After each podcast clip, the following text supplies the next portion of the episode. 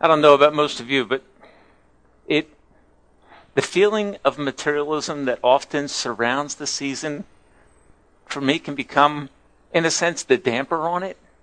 Does that make sense? Just the the stuff I mean, kind of like when it's all done and all the stuff's open that there's a sense in which you realize it's a lesser joy. You realize that it's not really what it was all about. And I thought to ask you this question this morning How did you do this year? Because I, I, I can't help but think that for every Christian, the desire of our heart is to have Christ at the center. I mean, if, if you peel it back and, and address it purely from what we know to be true, we know that at the center of this season is Christ.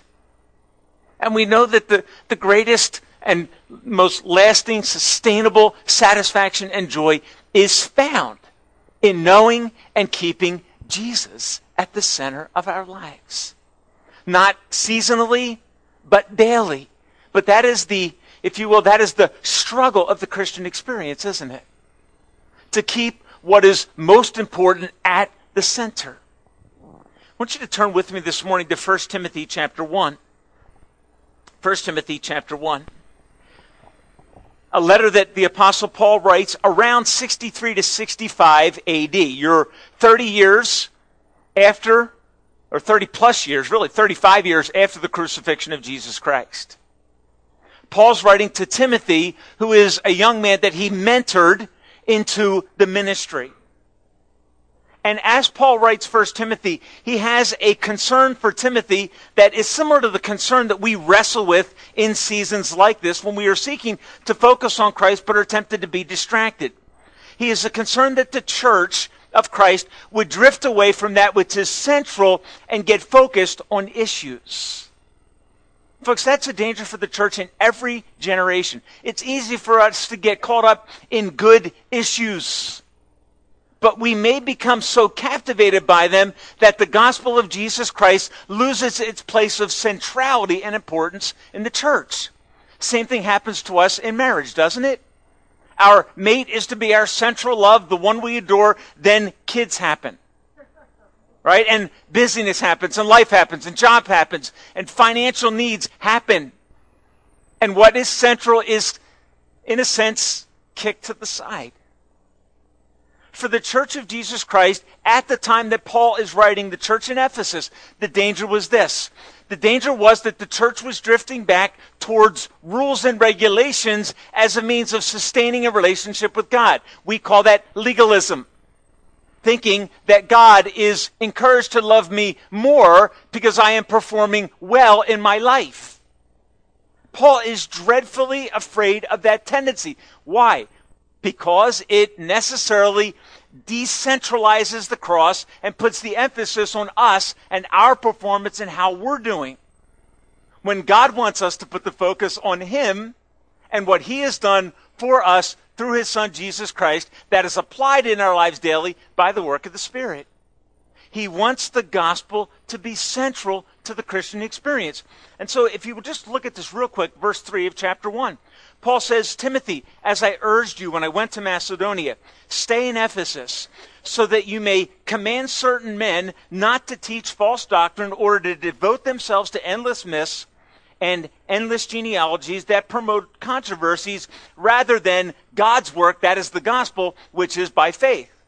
Okay, so the early church wrestled with tendencies to let legalism, law keeping, causes decentralize the work of Jesus. Okay, when we talk about this, well, when we go through this text, in the, it's fascinating because if you were to read from verse 3 down through verse 20, you would realize that Paul's emphasis is on keeping the gospel central, on addressing this danger of false teaching that would distract from the centrality of Christ. That's his primary focus and concern.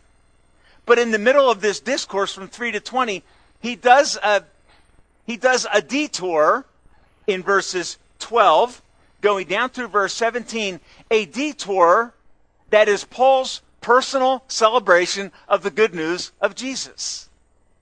Because when he talks about things that distract us from the centrality and glory of Jesus, okay, Paul begins to seek to draw their attention back to what is central, and that is the good news of Christ.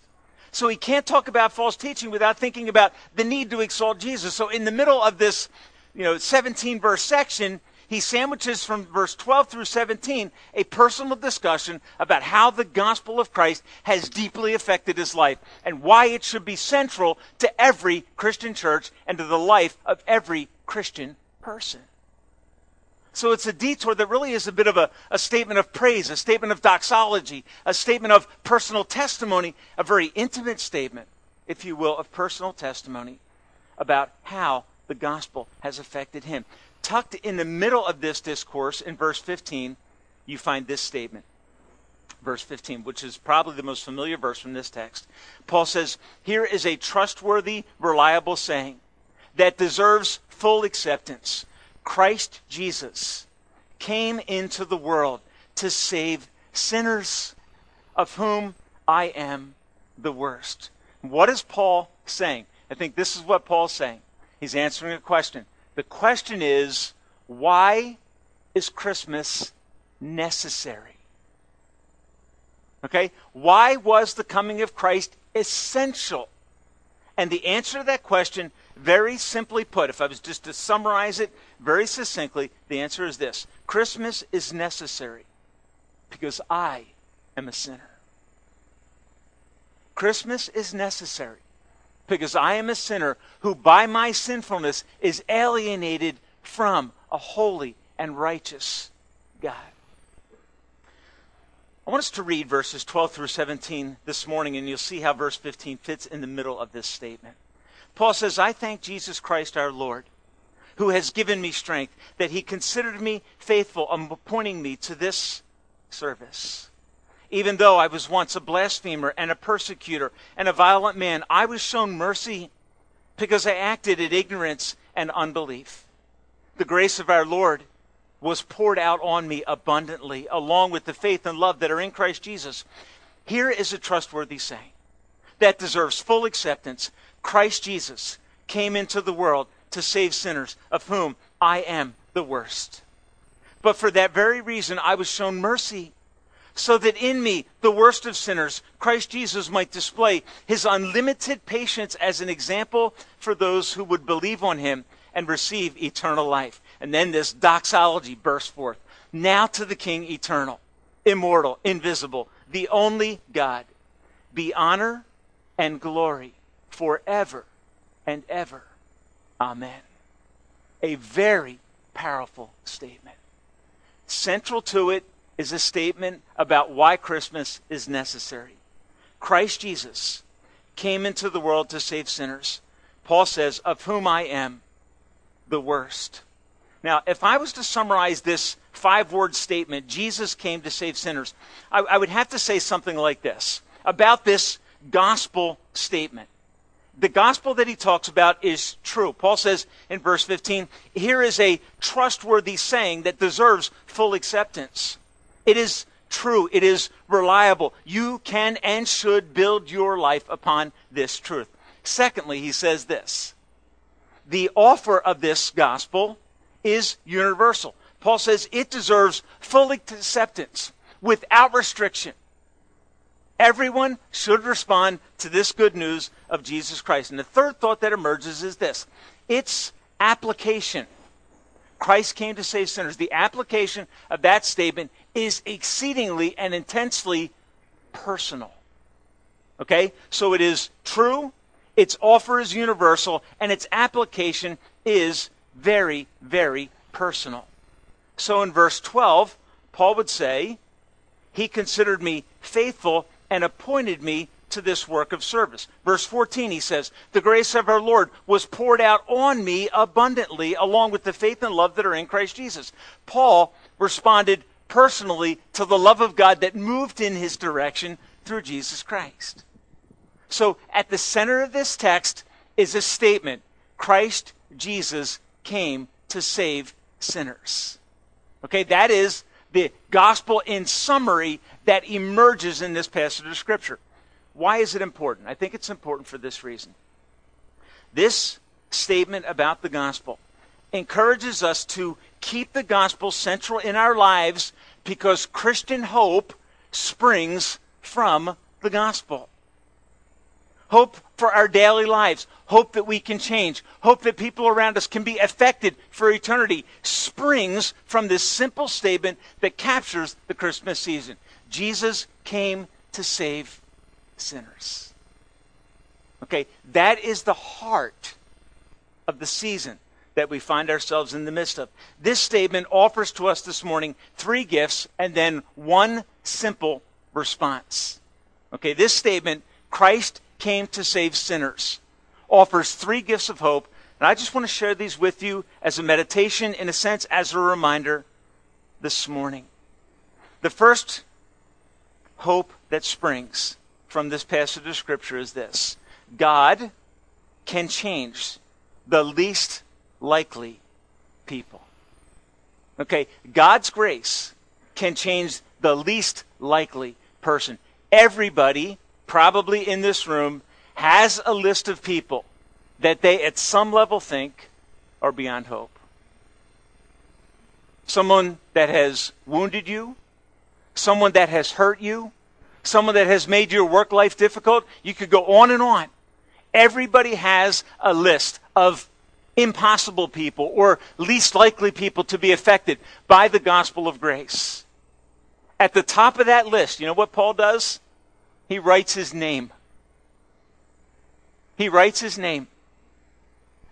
The hope of the gospel for Paul was this that God can change the person who is least likely to experience change. Why? Because in the eyes of many people, Paul was an impossible person. Paul was the guy that if you heard that he had been converted, you would have said, I doubt it. I doubt it. We have a tendency to be skeptical when God moves into the life of a difficult person to produce lasting, permanent change by the gospel. But it is a glorious thing to observe. If you think back with me to Acts chapter 7, and I'll just read these passages because they describe the Apostle Paul, whose name at this time in his life is Saul.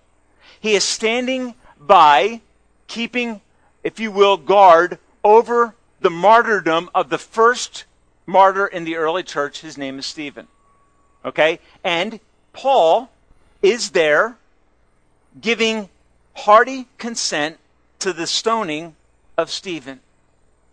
I want you to think about this couple of verses. As Stephen is being stoned, Acts chapter 7, and verse 58 says this It says, Meanwhile, the witnesses, that is those that had condemned Stephen and now were in the process of stoning him for preaching the gospel of Christ, they laid their clothes at the feet of a young man named Saul. Verse 8, it says, Saul was there, or verse 1 of chapter 8 says, Saul was there giving hearty approval to his martyrdom. Okay? So a man who is violently opposed to the good news of Jesus has now been changed by the good news of Jesus. The message of hope that springs from the gospel is that God can take the person in your life who is least likely to be changed and bring about in his life a radical transformation.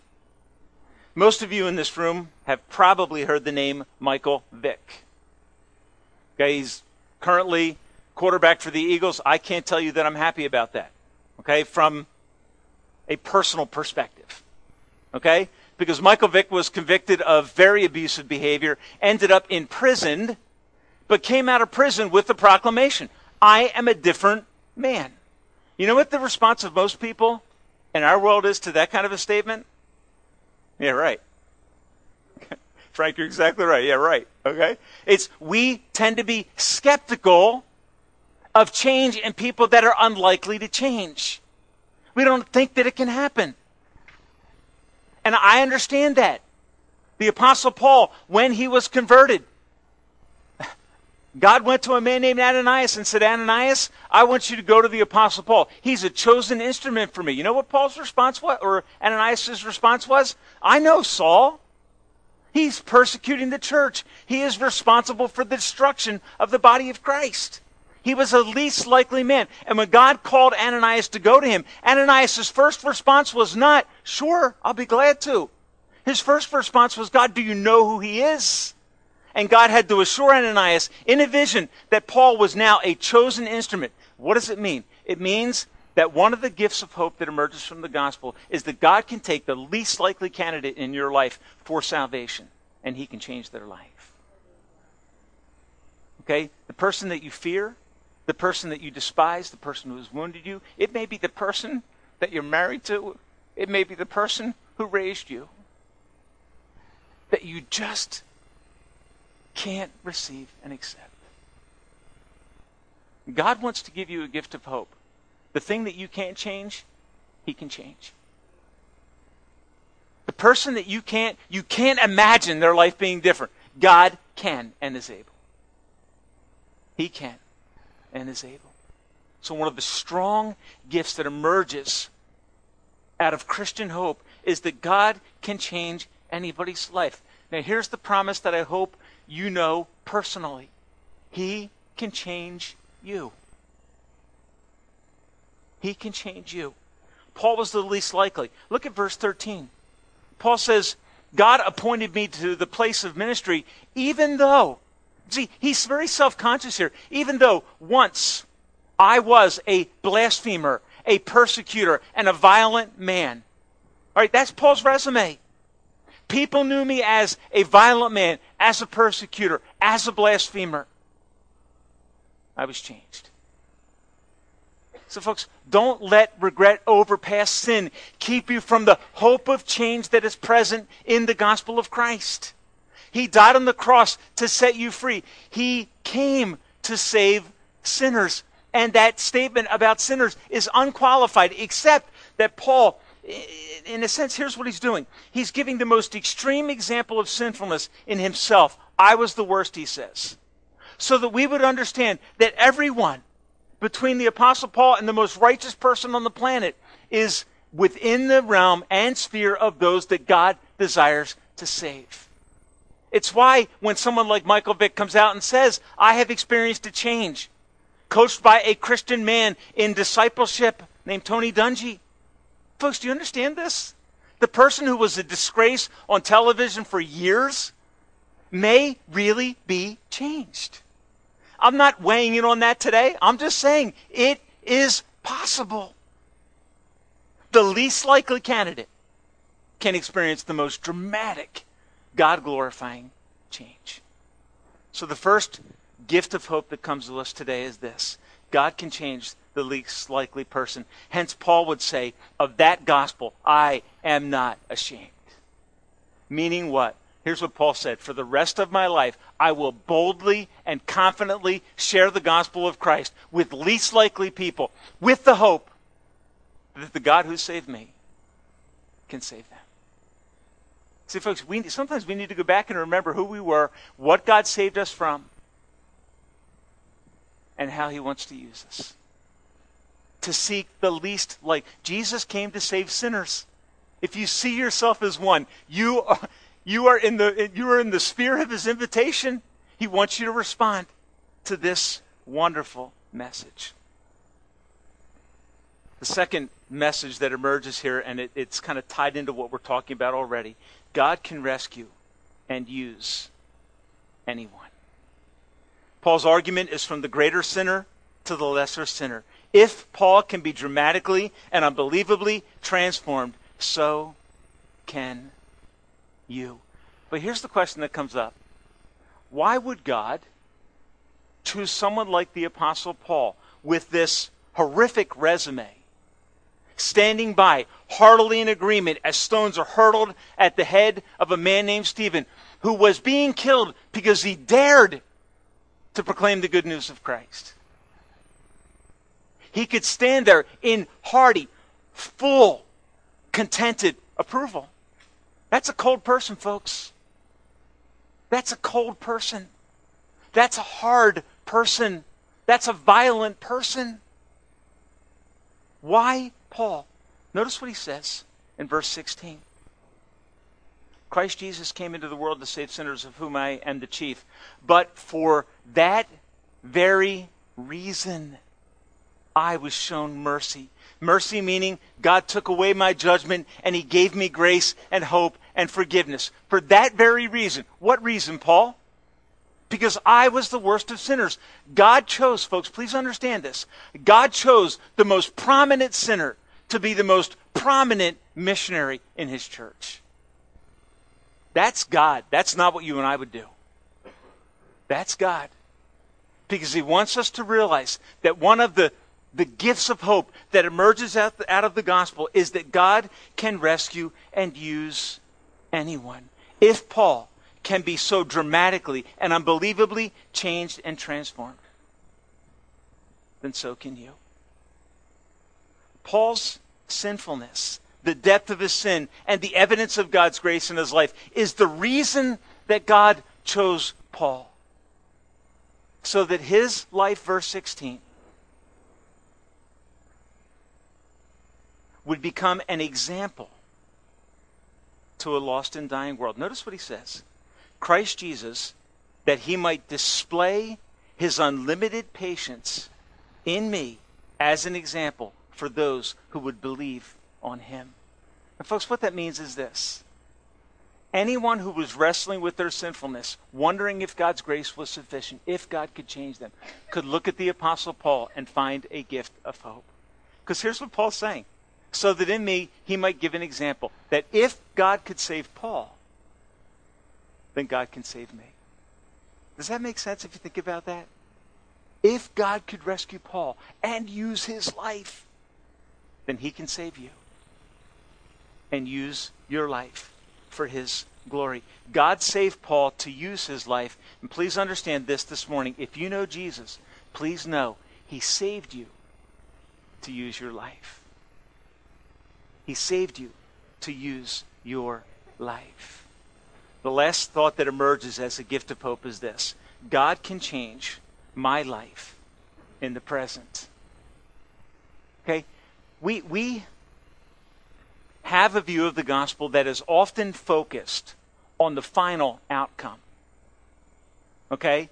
That when we trust Jesus Christ, and rightfully so, when we trust Jesus Christ, all of our sin is washed away and the hope of eternal life, life with God, avoiding separation from Him in hell, that hope is ours.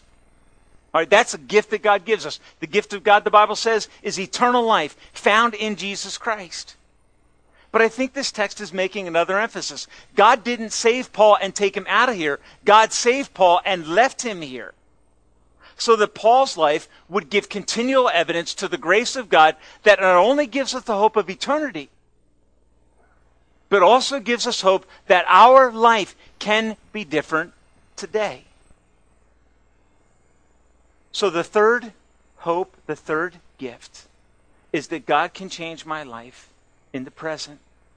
It affects our current existence. It's fascinating that Paul writes these words 35 years after his conversion. 35 years later, what is he enjoying? He is enjoying the unlimited and unbounded free grace of God that continues to save and change him. You see, we often fall into a pattern of fear. We often fall into a pattern of pessimism about change in our personal life. The gospel is not only meant to affect our future, it is meant to affect our present. So in John chapter 10, here's what Jesus says He says, I came that you might have life and that you may have it abundantly. You know what he's talking about? He's talking about our life now. So that we, in our present experience, could enjoy the power of God, effecting lasting change, delivering us from sin, and giving us hope that our life can be used for His glory. And I think, in a sense, what Paul is saying is that God's presence provides power for change. 2 Peter chapter 1 and verse 3 says this His divine power has given us everything that we need for life and godliness.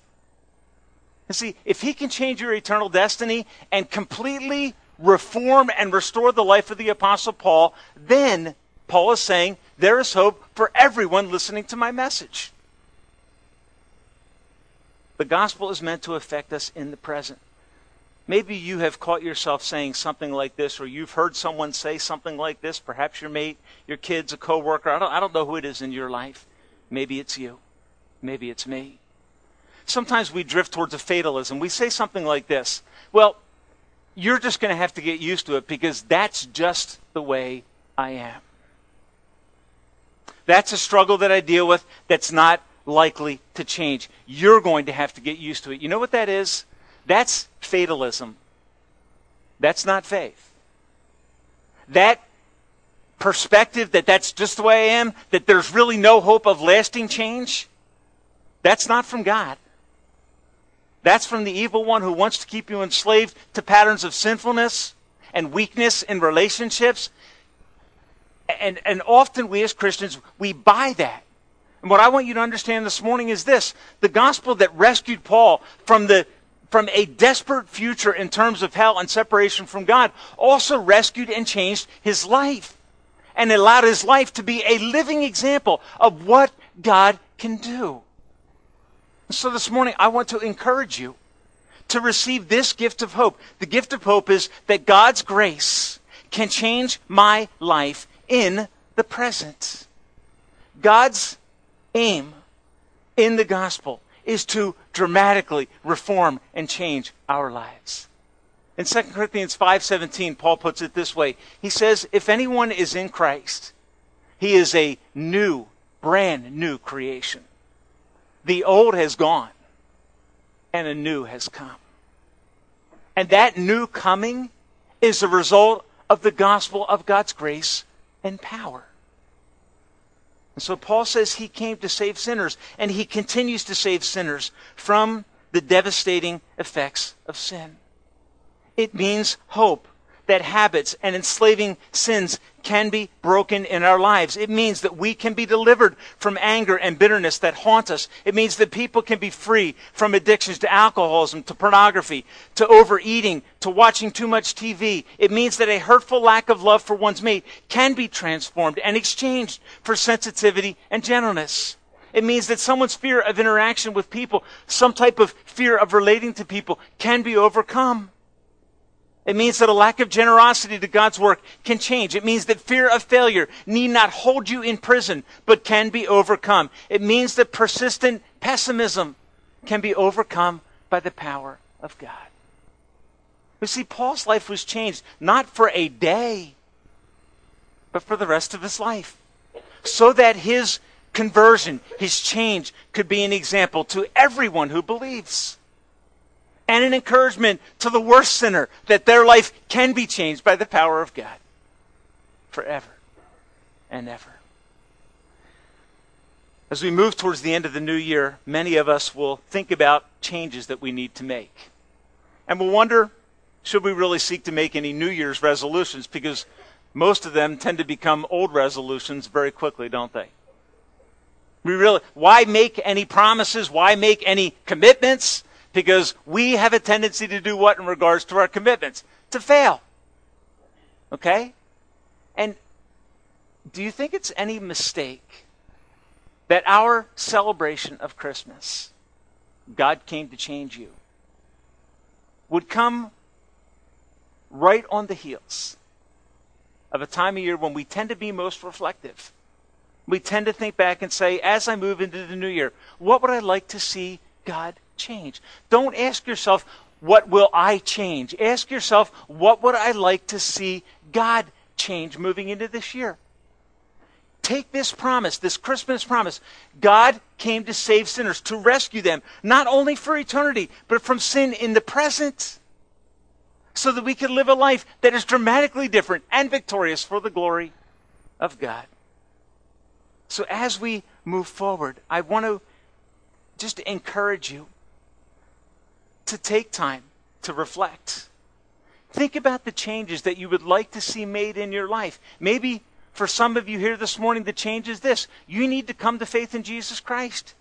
You need to acknowledge before God, I am a sinner, destined for separation from God. I need the hope of eternal life. Here's the promise for you Jesus came to save sinners, and He doesn't care about your past, your reputation, your spiritual resume. He does not care. His blood can cleanse you from all of your sin and give you a truly new year this year coming. He can really change you. That is a glorious hope.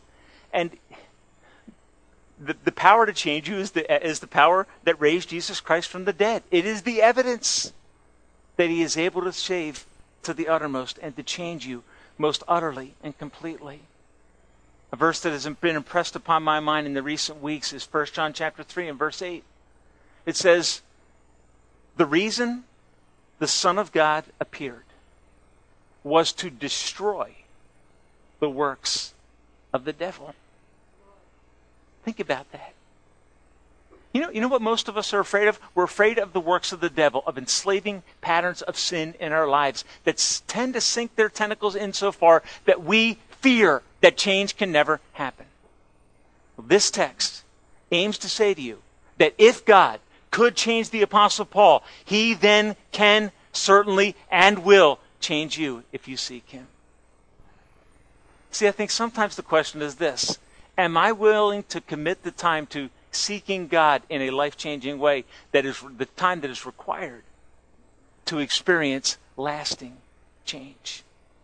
You see, I believe there's hope that God can change your life, that He can change my life. But that hope is secured in the disciplines of the Christian life. That hope is secured and, in a sense, obtained by getting on your knees on a regular basis and seeking God's face. That hope is revealed as you read the Word of God and the Spirit of God applies that to your life. Take this promise. The Son of God was revealed to destroy the works of the devil. Take that promise. Cling to that promise. Live that promise. It's the reason for Christmas. So that we could receive from Him powerful gifts of hope that kill fatalism by faith in the promises of God that are ours in Christ. God can change you and will change you if you get serious about seeking Him and you come after Him by faith. His promise is something like this Call to me, and I will answer you and show you great and mighty things that you would not believe. Humble yourself, 1 Peter 5 says, under the mighty hand of God. Come, say, God, I would love to change. I would love to see habits broken this year. I would love to see my love life with my mate restored this year. I would love to see more patience with my kids this year. Humble yourself under the mighty hand of God. Do it on a daily, consistent basis. And watch what God can do. How do we respond? To such glorious promises of hope. I think the last thought emerges in verse 17 of this text. Paul, after contemplating that God has so gloriously saved him and made him an example of God's glorious grace, he says, Now unto the King eternal. Not to me, not to Paul. That's what he's saying. Don't think about me. When you look at my life, think of this. I am, in the present tense, verse, verse 15 says, I am the worst of sinners. Here's Paul's progression. Okay? Paul's progression, 1 Corinthians 15, written in 60 AD, is I am the least of the apostles. Ephesians chapter 3, I'm sorry, 1 Corinthians uh, AD 55. AD 60, he writes the book of Ephesians. You know what he says? He says, I am the least of the saints. In AD 63 64, he writes this book. You know what he says? I am the chief, the worst, the foremost of sinners. Isn't that amazing? As he grew in Christ, know, he, he became more aware of his sinfulness and more aware of the grace and glory of God. So that as he writes about the centrality of the gospel, and as he's saying to Timothy, Timothy, don't let the cross of Christ be pushed out of the center of church life. Keep it at the center.